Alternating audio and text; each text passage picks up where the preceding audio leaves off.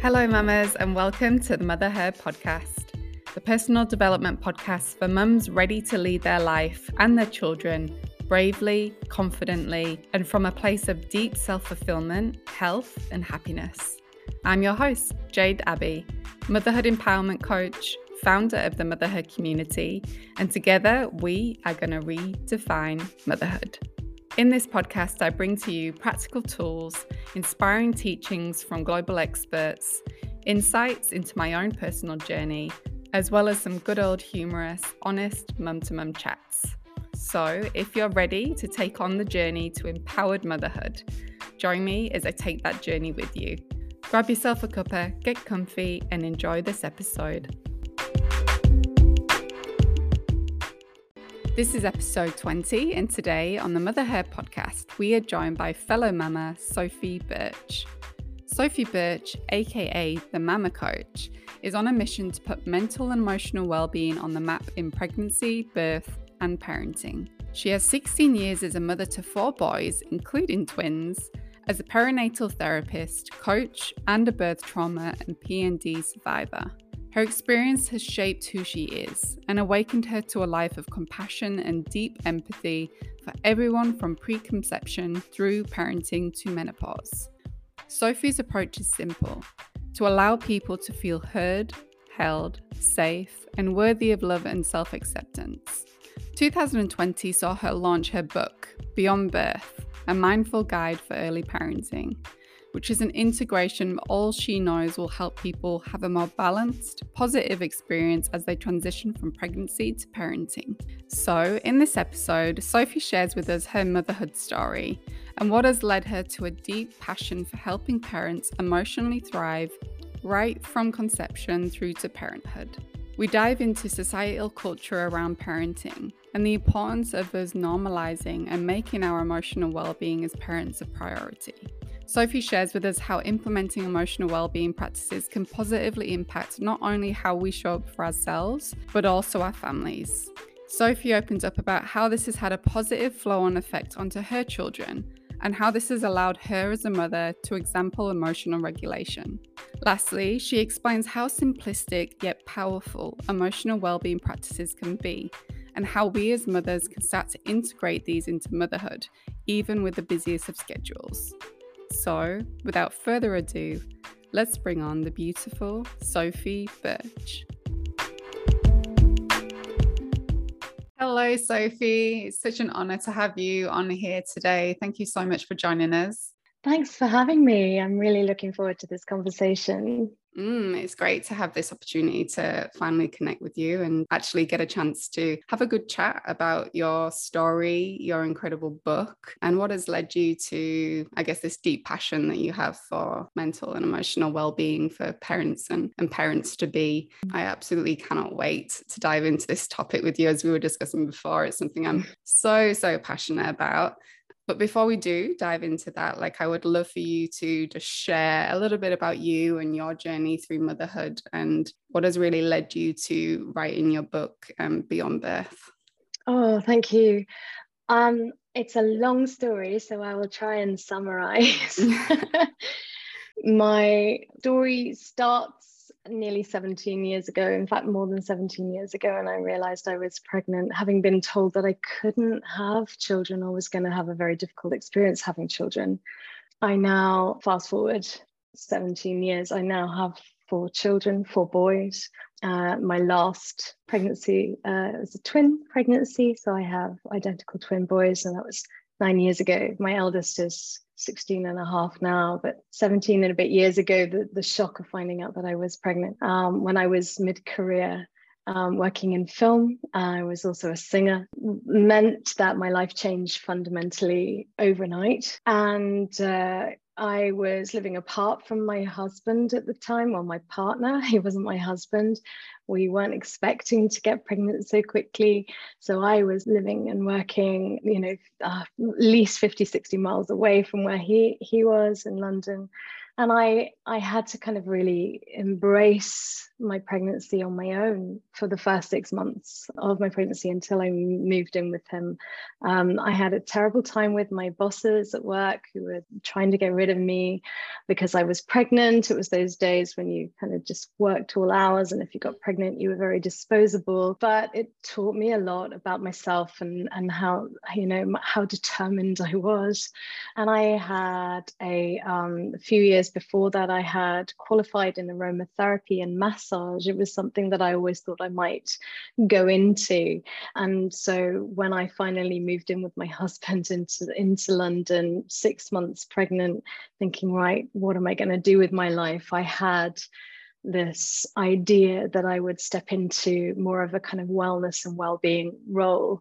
Not sure exactly how I was going to do that. Having my baby though um, was a very traumatic experience, and it threw me a long way actually um, into mental ill health and I felt very, very alone, and I felt very unsupported. In fact, there was no support. I, my parents were a gazillion miles away, living abroad. My husband's parents weren't anywhere near. We didn't have any family to support us, and of course, I hadn't had many months to kind of establish any relationships really locally where I was in London as well. So I recognized very quickly this need for support, and I felt that I couldn't speak to my GP because I was too afraid that my baby was going to get taken away from me if I talked about how I was really feeling.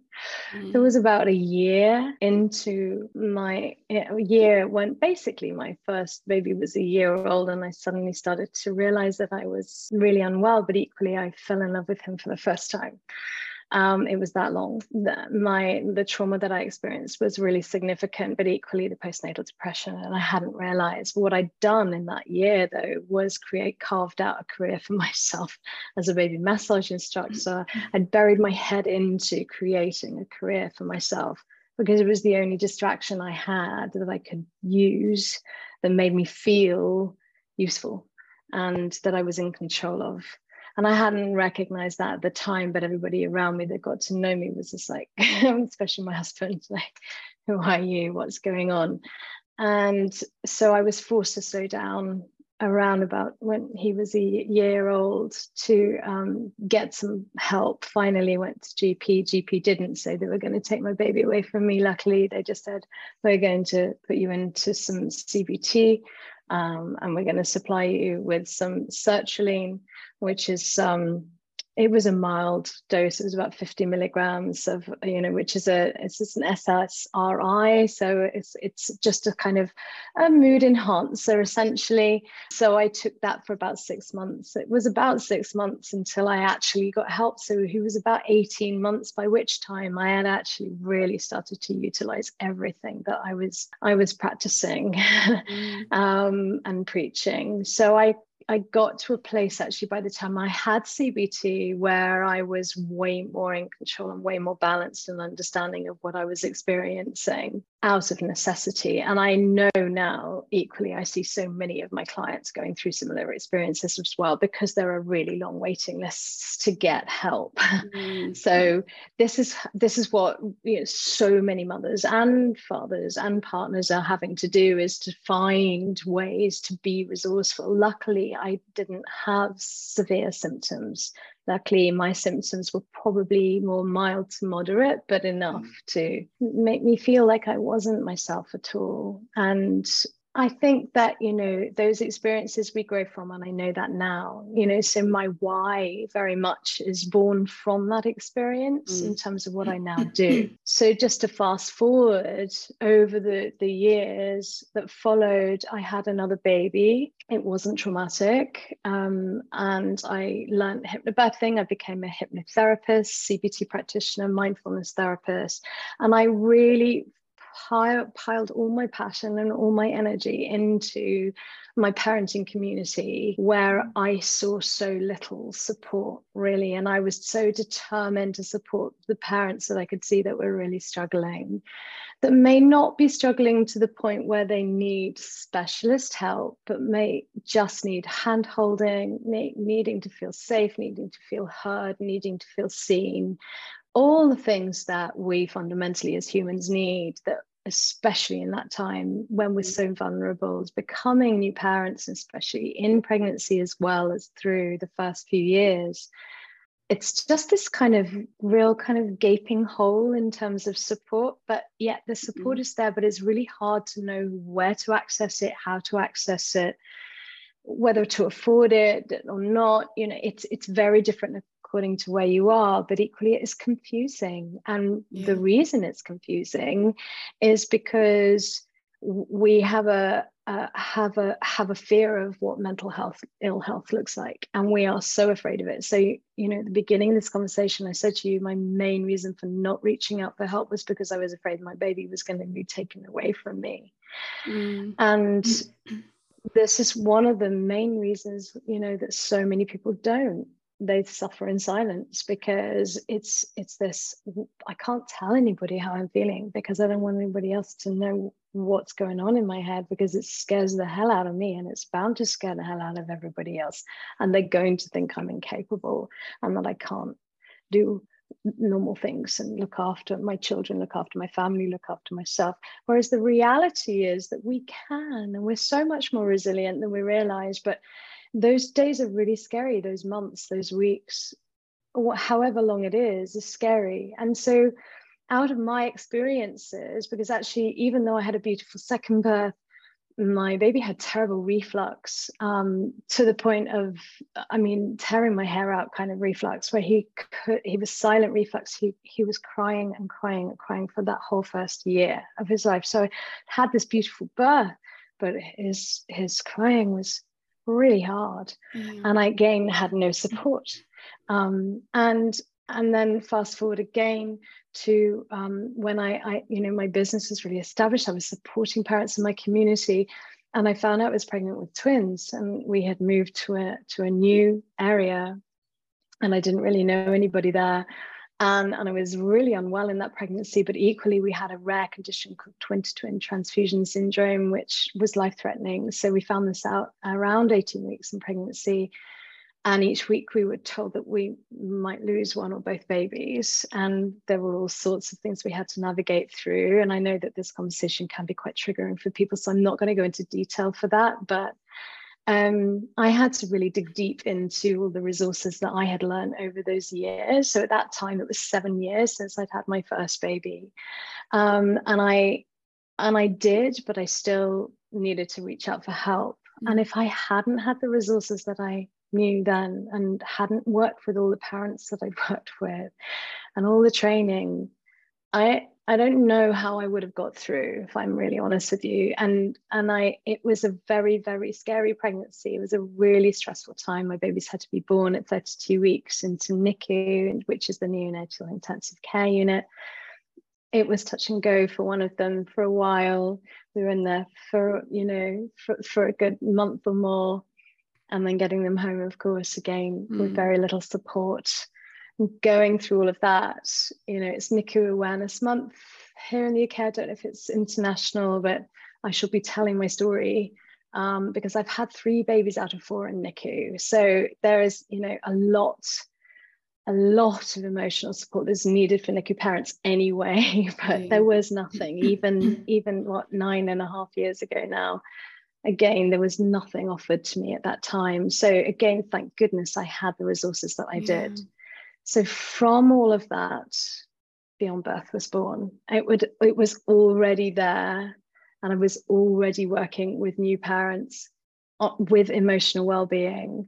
Mm. But it just needed to be born. And it was that experience that totally made me say, I've had enough. I have to get something out there now that is going to help parents to understand the importance of emotional well-being during this time, no matter what happens, whether or not you go through what I went through or you have the most beautiful, wonderful experience, we all need that level of understanding about ourselves. It's an awareness, but equally, these are practices that help to keep the wolf from the door, that mm. equally keep us on the straight and narrow that help us when we're having those really dark days and those terrible times when the curveballs hit to be able to understand that that will pass and that we can manage and that we know what we can do in order to get through it, whether that be nothing or something. And so that's what Beyond Birth is about. So I'm on that mission right now mm. to introduce emotional well-being into birth preparation and beyond to say to people, especially in pregnancy and parenting, that it, it doesn't need to be hard or difficult. It's actually a really beautiful, feel good, simple way to live. But it makes a whole lot of difference. Mm. Um, so that's my why and what Amazing. keeps me going. And it makes a difference to everybody around us as well, not only us, but it ripples out to the whole of the family. Mm. And I see that now, you know, with my 16 and a half year old who's just completed his GCSE exams and how he coped through that. And what he said to me on the day he got his result just will live with me forever and had me in bits. So you can imagine it was a really emotional day. But he said, Mum, I couldn't have done this without you showing me how to be mindful and how to be calm and how to how to work through the stressful days and manage the really tough times when I felt like I just couldn't keep going mm. and how to how to remain calm through my exams. He actually said that to me. Proud mama moment. and I just like I, I, went, this is why we do what we do. Yeah. This is why I I am so so keen to keep going. And it's it's not easy. You know, mm-hmm. it isn't easy to shout from the rooftops about something that a lot of people are still f- afraid of hearing Mm, you know, when you talk about mental health, a lot of people are like, no, no, no, no, no, I'm not going there. This is like opening a can of worms. I'm I'm too afraid to even think about it. I'm just going to keep going in my blinkered way through life and hope for the best. And for a lot of people that works. That's that, you know, stoic way of being. Yeah. But often what we understand about emotional well-being is that you know unless we regulate our emotions and we enable them to be then they will find a way of coming back out you know and, and getting us unfortunately it's yeah. just this way that that that we are as human beings and so what better time and opportunity to focus on that when is when for when we're pre- preparing for for a new baby to come into our arms and when we're new parents and we're feeling tired and vulnerable and we know that we're going to need that extra support mm. that's when it's crucial actually as far as i'm concerned you know i yeah. used to say oh it's a good thing to do and it's preventative but actually now i'm past that i'm just saying actually as far as i can see with the amount of people we're seeing now in the world who are struggling with their mental health especially in the perinatal period and those figures are rising that it's just you know it's kind of a necessity now. It's like a non-negotiable. Yeah. Um, and, you know that's why you invited me on your podcast you yeah. know you, you get this and and hopefully so many more people will. It's my dream basically to to get to a point maybe soon you know in the next few years where everybody who is expecting a baby is saying why wouldn't we prepare yeah. for our emotional you know our emotional well-being why wouldn't we do that as well as our physical it makes complete sense it's mm. all wellness it's all it's all us. Mm. So yeah, long, long-winded answer to your question. no, so it's amazing, and I think rewinding back to your story, you really hit the nail on the head there in regards to. I feel, you know, rewind back a decade ago, where we have come in regards to the resources available for parents and mothers is incredible. We have come so far mm. in that period. And mm. I don't feel like, you know, it's a matter of there is a lack of support and resources there because there's actually a lot. And, and as I've come into this mm. space, I've realized when you put yourself in that space, there is a lot there. But I feel it's hugely about more the mentality and beliefs, deeply ingrained beliefs that we have as mothers in, as you said, that fear to show any form of weakness or vulnerability in our role as mums is classed as a weakness. And that, you know, we should be strong, we should be the pillar of, you know, the household, and um, we shouldn't struggle and we should know it all. And it's that mentality that can be, that mm. is so detrimental. Um, and I feel it is, it's more that in us really shifting our mindset around that and feeling okay and knowing it's okay and having these people surround you to encourage you in that it's absolutely fine to not be okay mm. you know? Mm. we are mm, humans. we're, we're mums but we're still humans. We're still going to have bad days. We're still going to you know motherhood doesn't make us superhuman but we believe that yeah we do um a lot a lot also don't but equally find it really hard to practice that and that's mm. you know and, and unless you're kind of practiced in emotional well-being and regulating your emotions then you know the knowing is one thing but the actual doing is another yes. Yes. so so that you know that really resonates a lot with me um it's taken me you know all these years to get to a place where i'm beginning to under, understand myself to a point where I know when I need to stop, where when I need to put boundaries in place, when I need to manage my triggers and my emotions. I still am very triggered. I mean, so much of what come what we bring into parenting is how we were parented ourselves, for instance, and that equally is a fear that we carry for so many of us, or an expectation, you know. Mm. Um, and and and that's a lot to carry as well through through a very vulnerable experience yeah. so so so yeah it's it's we we can blame social media to a point and um and what the media portrays to us but actually so much of it is much more it's much deeper than that. It's it's um as as we were talking about before we started recording the podcast is very much about the kind of epigenetic side of that mm. that isn't you know it's just part of us yes. there you know especially when it comes to traumas we're understanding trauma at a much deeper level now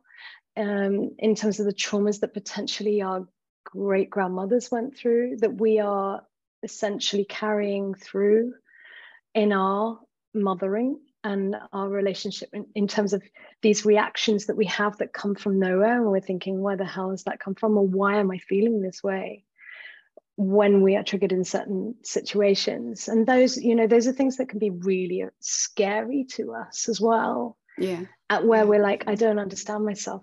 I don't understand where that's come from. Why am i being like this? And then of course you've got the other layers of of the media and society that say oh there's something wrong with you. You're failing Mm. Why are you thinking, feeling, behaving in that way? So I find, you know, the more I focus and read about and train in, in, in all of this, the mm. more I'm uncovering that fascinates me so much. And, you know, my book is very much about the the real kind of basic level of understanding of emotional well-being, but in my day-to-day work as a as a you know a therapist, a mm. hypno CBT practitioner, a therapist, um, it's it's un- unraveling so much more but beyond birth fundamentally is just saying if you're going to prepare for a baby and you want to have a better experience you absolutely need to focus on you yeah. and have a deeper awareness on what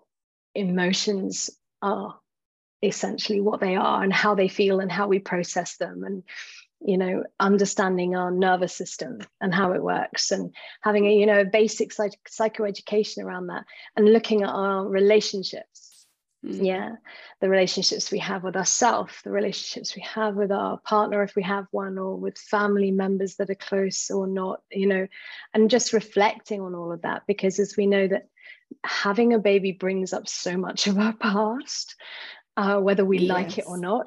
it certainly does.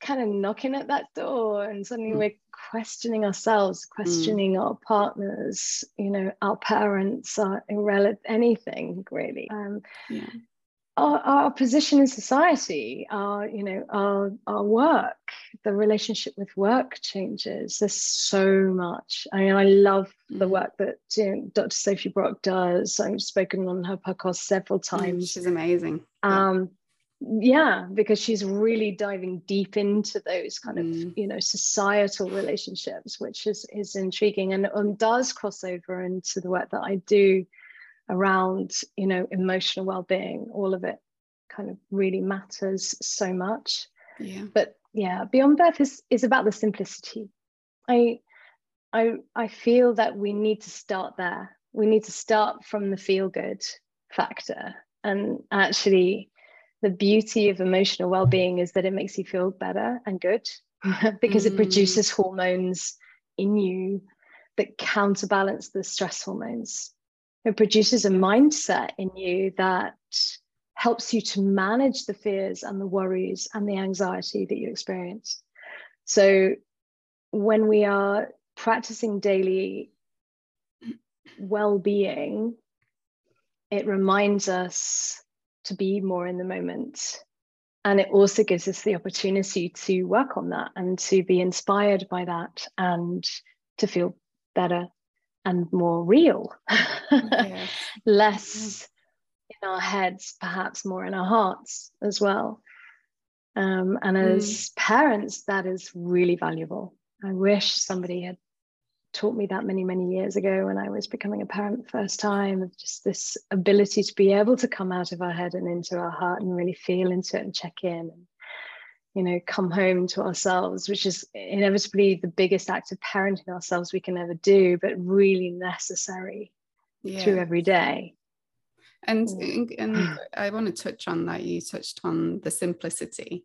And mm. so I know, especially as mums and prioritize our own well being, it can often be put on the end of our to do lists and that feeling like we just do not have enough time um, to yeah. add these into everything else that we need to do. Um, I would love mm. to know how you've managed um, to time manage your own emotional well-being as a mum of four running the business that you do and and everything else and so how can we simplify these practices um, so that they can be made easy to integrate into a very busy yeah. schedule it's a really good question it's often one that i get asked because the first thing that people think when they have to take care of themselves is that they need time apart from their family and time apart from their day to day in order to be able to do that.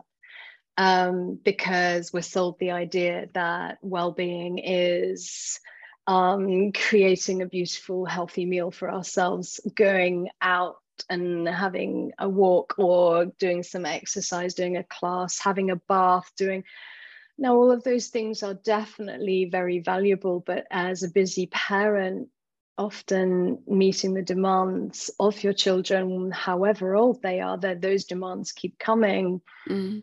That mental load is is enough to make you want to explode internally anyway. So the thought of having to fit in any additional things that you're already doing, especially if you're as well, if you're working as yeah. well, you know, it's like I've had very angry reactions to people from people saying, you know, how am I supposed to do this? Like, what the hell? Like, you must be really privileged. You must have like loads of help. You must have loads of time on your hand. And I remember thinking and feeling exactly like that until the penny dropped. And what I write about in Beyond Birth and what my practitioners who train in Beyond Birth you know portray and demonstrate in their parenting communities is actually that whatever we do we do it with intent anyway to help ourselves so if we are feeding our par- our children nutritious food we give that to ourselves. If we are giving them a glass of water we have one ourselves. If we're taking them out to the park we do it for us too. We are very much integral in everything and it's all about the intent. Intent is the secret sauce to absolutely everything. So the intention is not necessarily just to meet their demands and take care of them but it's equally to do the same for ourselves. Mm. when you start to do that life changes so much because you start to see where you need to put boundaries in place and you need that time for yourself equally as well. So there is no harm in breastfeeding a baby and taking that moment for yourself where you are fantasizing about being in a safe, beautiful place on holiday, you know, just lapping it up in every sensory detail. That doesn't make you a bad parent, mm. it's good for your emotional well being. Equally, if you are feeling really stressed and triggered, there is no harm in you putting your baby down because they need to sleep and you just lying down with them and having a moment where you just go into deep relaxation for five minutes mm. and breathe deeply there is you know there are ways around it and with it yeah mm-hmm. that enable you to actually feel better by the end of the day equally tools and techniques like gratification yeah so what am i grateful for right now flip it flipping the coin you know when you notice that you're spiraling into that i wish i had that kind of coming from a place of lack of just actually going this i you know i have this and I am feeling into this and I can do this. And yes, it's like it sounds like toxic positivity, which can be really, really detrimental, especially to anybody who's struggling with their mental health, because it's very difficult to come out of that hole and find that and find that gratification. But equally, when you lay your head down on your pillow at the end of the night and you reflect on the things that went well in the day it will help you to sleep better and it will also enable you to recognize your in spite of story, the things that you've got through no matter what. And those are the little moments that matter so much more than the kind of bigger gestures. Yeah. So, yes, have that beautiful bath with those amazing oils when you can, for sure. Book yourself a massage go and have that walk when you're on your own. Go and have time with your friends. That social connection is so important. But when you do all of that you do it with intention. And the intent is absolutely the magic all the way mm-hmm. through. And if somebody had enabled me to understand that right early on they would be would have written another book by now on it but equally that it takes just a few moments to check in mm-hmm. with yourself as well and you know that is one of the things that i i do every single day at least three four times a day now without even thinking about it um, and it you know it's the practice that that comes through mm-hmm. where you're just checking in hand on heart saying i'm coming home to me right now because i need to just do this i'm taking a pause and i'm feeling into how it feels to connect to my hand and my heart and i'm giving myself what i need whatever that looks like and before i know it it switches on that lovely warmth that feeling of oxytocin that flows that mm. connects mm. and i i feel held and i feel safe and that's what emotional regulation looks like it's feeling held safe connected connected to nature connected to yourself connected to somebody else your baby your child your partner whatever it is. That's what it feels like and looks like.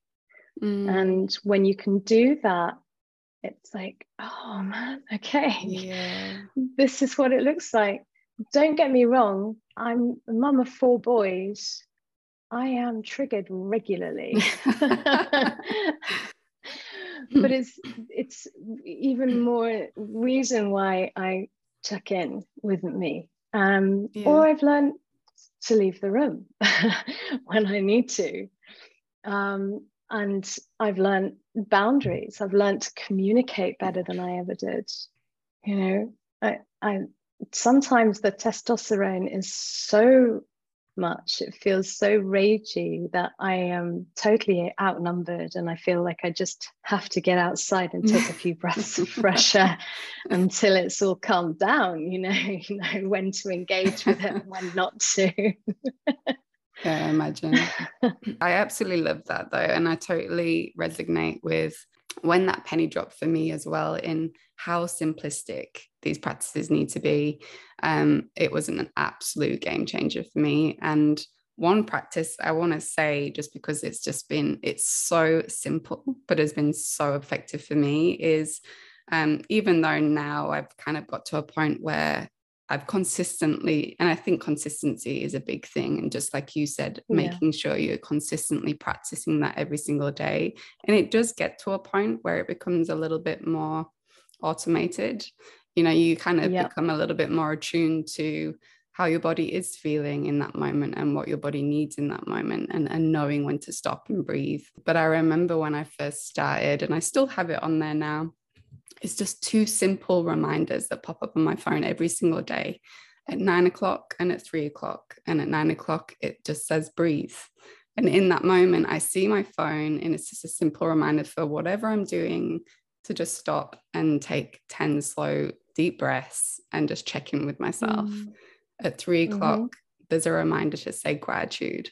And in that moment, just three things that I'm grateful for. And it's mm. such a simplistic thing, but as for me, has been so impactful. Um, and like yeah. you said, it just it brings you back to presence in those moments of overwhelm and stress and oh, dysregulation. Oh yeah, that's so important as well to note because there there are going to be days when you have those reminders and you want to throw your phone out of the window yeah, because you're seeing that reminder. yeah. You're just like, I don't want to breathe. Excuse me, my language, but I'm not grateful for anything.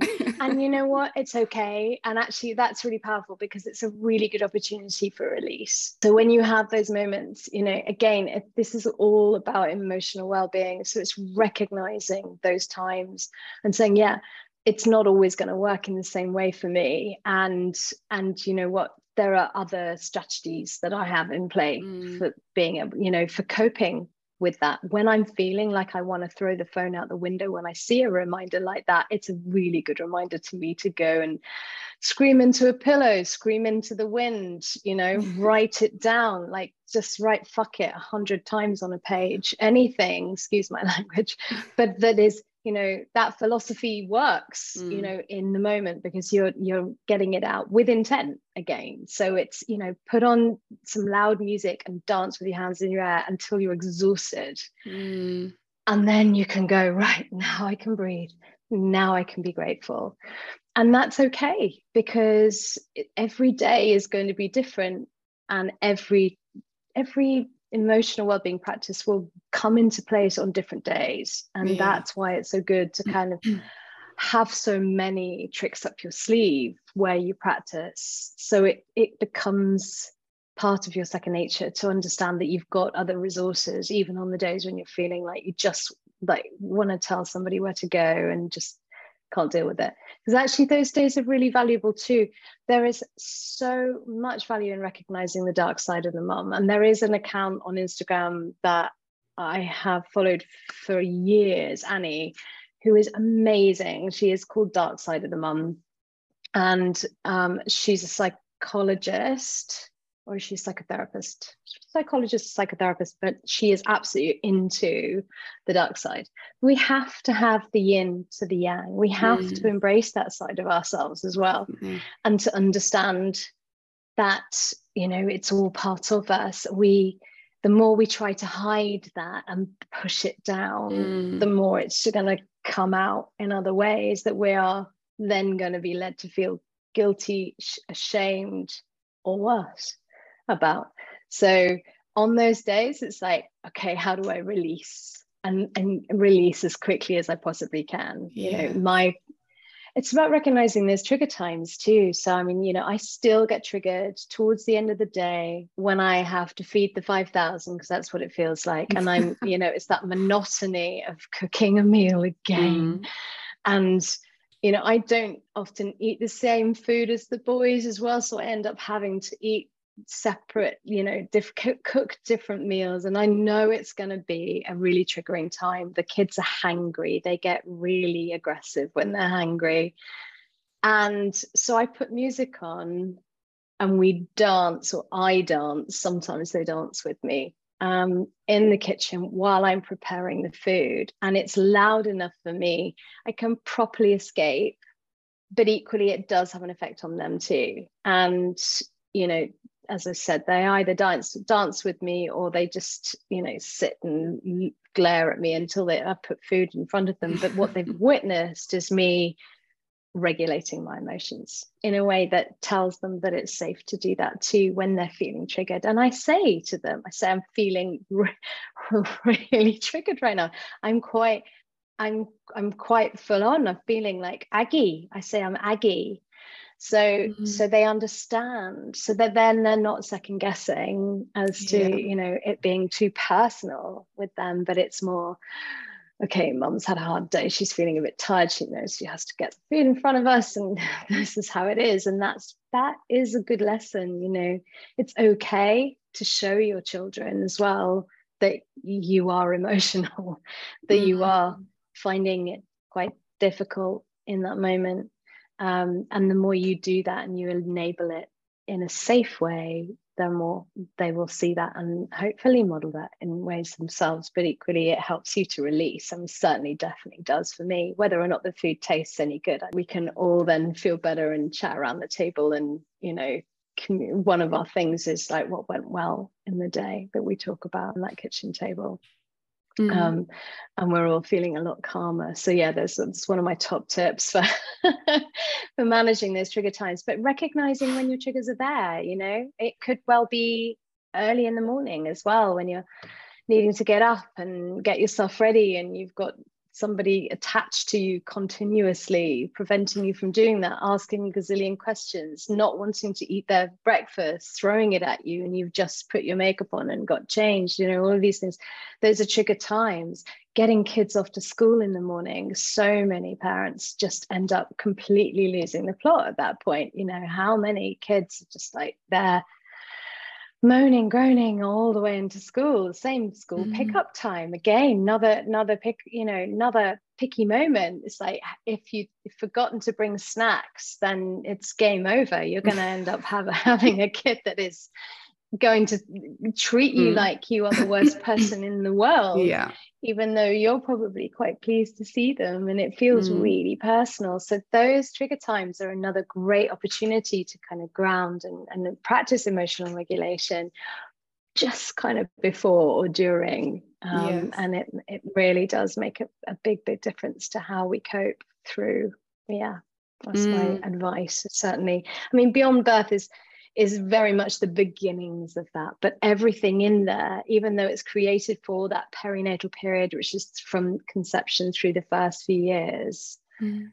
is is is going to carry you through life anyway. You know, and I've got people, friends of mine who who have older children. You know, clients who read it and just go, "This makes so much sense." Like yeah. it definitely is all in there. The basics, the fundamentals the understanding. But also there's so much for your for partners too. It's not just for mums. It's it's mm, about dads yeah. and partners too. Yeah it's it we have to we have to look at the whole family unit and see how this ripples out to everybody and does have a lifelong life lasting effect. And and if parents are finding it hard to do this for themselves then you know think about their think about the little ones that you care about so much that you're trying so hard to, to make life right for and do the right thing for. They need you to be okay. They need yes. you to be regulated. Um, so do it for them if you can't do it for yourself for whatever reason. Yeah. Mm, I was going to say as well, in regards to going back to, um, you know, those demonstrations and to your children in the moment of you self regulating. Have you seen evident benefits to your children in you going through this journey and becoming more attuned to yourself and and um, outwardly uh, demonstrating those um, emotional regulation techniques them are they demonstrating it now in in their mm. childhood mm. and teenagehood and yeah, definitely. So, I mean, uh, uh, you know, eldest boy obviously coping through his exams and giving me that amazing feedback. Um, and I'm seeing it through all the boys in various ways about, you know, how they cope and how they come together as well. Mm. The thing we are, I think, pretty good at as a family in our little unit of six is communicating and you know one of the biggest things i've I, hope that i've managed to show them is that is that when we bottle it up it will find a way out. So to talk about how we're thinking and feeling in the moment enables everybody around us to understand and support us. Yes. because if if it remains inside then it does end up becoming more of a problem more of an issue. But equally everybody around us feels that there is something wrong, but the hypothetical mind guesses as to what mm. that is. Mm. So until, and especially with little ones, react, seeing parents reactive, until you explain to them what it is, they may well think that it's their fault or to do with them. So we have to mm. communicate more. And when we're tired and we're feeling vulnerable in a relationship, it's one of the first things to to go without us really consciously realizing because we start to internalize we start to get quieter we we we become much more internally aware of what we're thinking and feeling and unable necessarily to be able to for whatever reason be able to communicate outwardly as to what's going on for us. It's a really valuable lesson is mm. to speak your truth yeah and be on and be honest always. And therefore the hypothetical mind, the one that's trying to keep us safe all the time, and is the one that makes up things because it thinks it's it knows what's going on, and we mm-hmm. believe it. So until we know the facts, it's best to you know ask the questions or to say out out loud what what the facts are. It's it's time on time and time again the reason why so many parents come to me for one-to-one therapy coaching is a breakdown in communication, either with themselves as well, but often in the relationships that they have with their children, with their family, etc. Mm. So I would say, you know, that's the biggest nugget um, that I can possibly offer right now is this, you know, speak it even though it's hard to do, and we may well not have learnt that in our own childhood as well. So it's a very, yes. very alien concept. But if you can't speak it, write it down second best. Definitely. Mm, I love that. I completely agree. Communication is just key. And I found it so helpful. And I can see the appreciation even through um, Harlan, my daughter, when there is that open communication. I am really, really honest, you know, with her in mm. what I'm going through and that Mummy's having a really difficult time at the moment. Um, you know, I just need a couple of minutes mm. to breathe. And I can really see in little in little ways how she's picking up that, you know, and able to express yeah. herself. Like, Mommy, I'm feeling angry right now. Or, you know, and just yes. being able to say that, you know, and me accept it and invite it in and be like, you're feeling angry right now. That's okay. And, you know, acknowledging yeah. that and that, that that's okay to be feeling that feeling you know? Absolutely. Yes i'm so with you. On on the way into a new school year a couple of days ago um, one of my twins said to me mummy i'm feeling really excited and i'm really scared. And it was all in one breath. Mm. and i looked at him and i went it's okay to feel all of that right now. And it mm. It, that is yeah absolutely a demonstration of how he has learned to feel safe to tell me his emotion and to identify what it is that he's experiencing yeah. as well. Yeah. So you're absolutely right. So the, the more we can do that. And you know, also when we say something like, I'm feeling angry right now, we say it out loud we kind of dissolve some of its power as mm. well mm. we we can dissolve especially really intense emotions like anger i mean all of them are pretty intense but anger is is one of the ones that we feel so much shame about feeling and and displaying but actually it is an emotion within us that is you know one that we need to process and so by outing it and explaining it we can help to dissolve some of its power. And if you repeat that a few mm. times, it becomes more about the experience of saying it than the actual experience of feeling angry. And that is really interesting. Yeah. so I am feeling angry right now. So you've said to the world you're angry, whoever's in the room, and yourself. I am feeling angry right now. I'm feeling angry. What is anger? Anger? I'm feeling angry. Why am I feeling angry? What's angry all about? Okay, let's deal with this anger. Like, let's deal with this emotion. And it becomes something else, but it's not something we're taught when we're no. little to do. Mm. Yeah. Because suddenly it becomes more of a, about the word anger and what angry sounds like rather than the ah, it's anger. Mm. But you're outing it. And when you uh, your children witness that, it they learn very very quickly that that is how how to process it doesn't mm. always work of course because they learn from everybody else as well yeah but yeah it's you know it's normal and it's really valuable um, and even if we as children were taught to suppress our emotions um, that doesn't mean that we have to do the same for our children and mm. we can break the cycle if we work on ourselves as well. And there's a really ideal opportunity when we become parents to do that. Mm, i absolutely love that.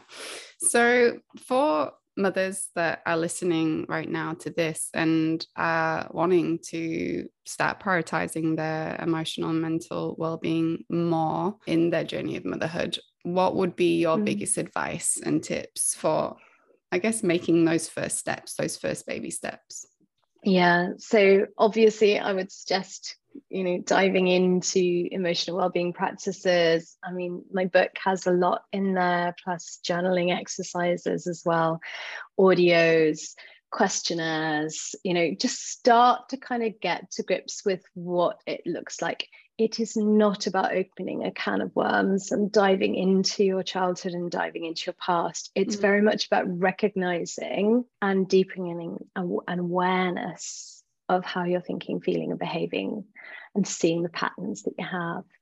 And, and really about bra- embracing the feel good. So, you know, that lovely psychoeducation that you can get about tapping into the feel good hormones mm. that naturally reduce your stress anyway, learning a technique you know that helps you to ground which is like parking your nervous system it's putting you into a place of perspective and clarity rather than you know reactivity where you start to recognize that you have control again over that is so empowering. So those are the things that it's like, oh, okay, you know, I can do that. And actually recognizing what you already have in yourself anyway.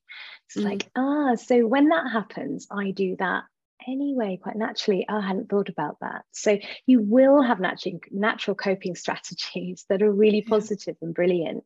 So it's not about rewriting the book of your life just because you're becoming a parent, but it's about recognizing your qualities, your characteristics, and your strengths, and how you can use that to your advantage. And especially when it comes to parenting and modeling to a little one who is going to be like a sponge, lapping it up, looking at you, and working yeah. out their lives.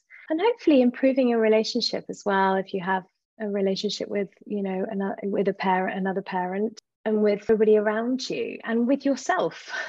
it's mm. a really good opportunity to kind of dive a bit deeper and strengthen the relationship that you, with you that you have with yourself.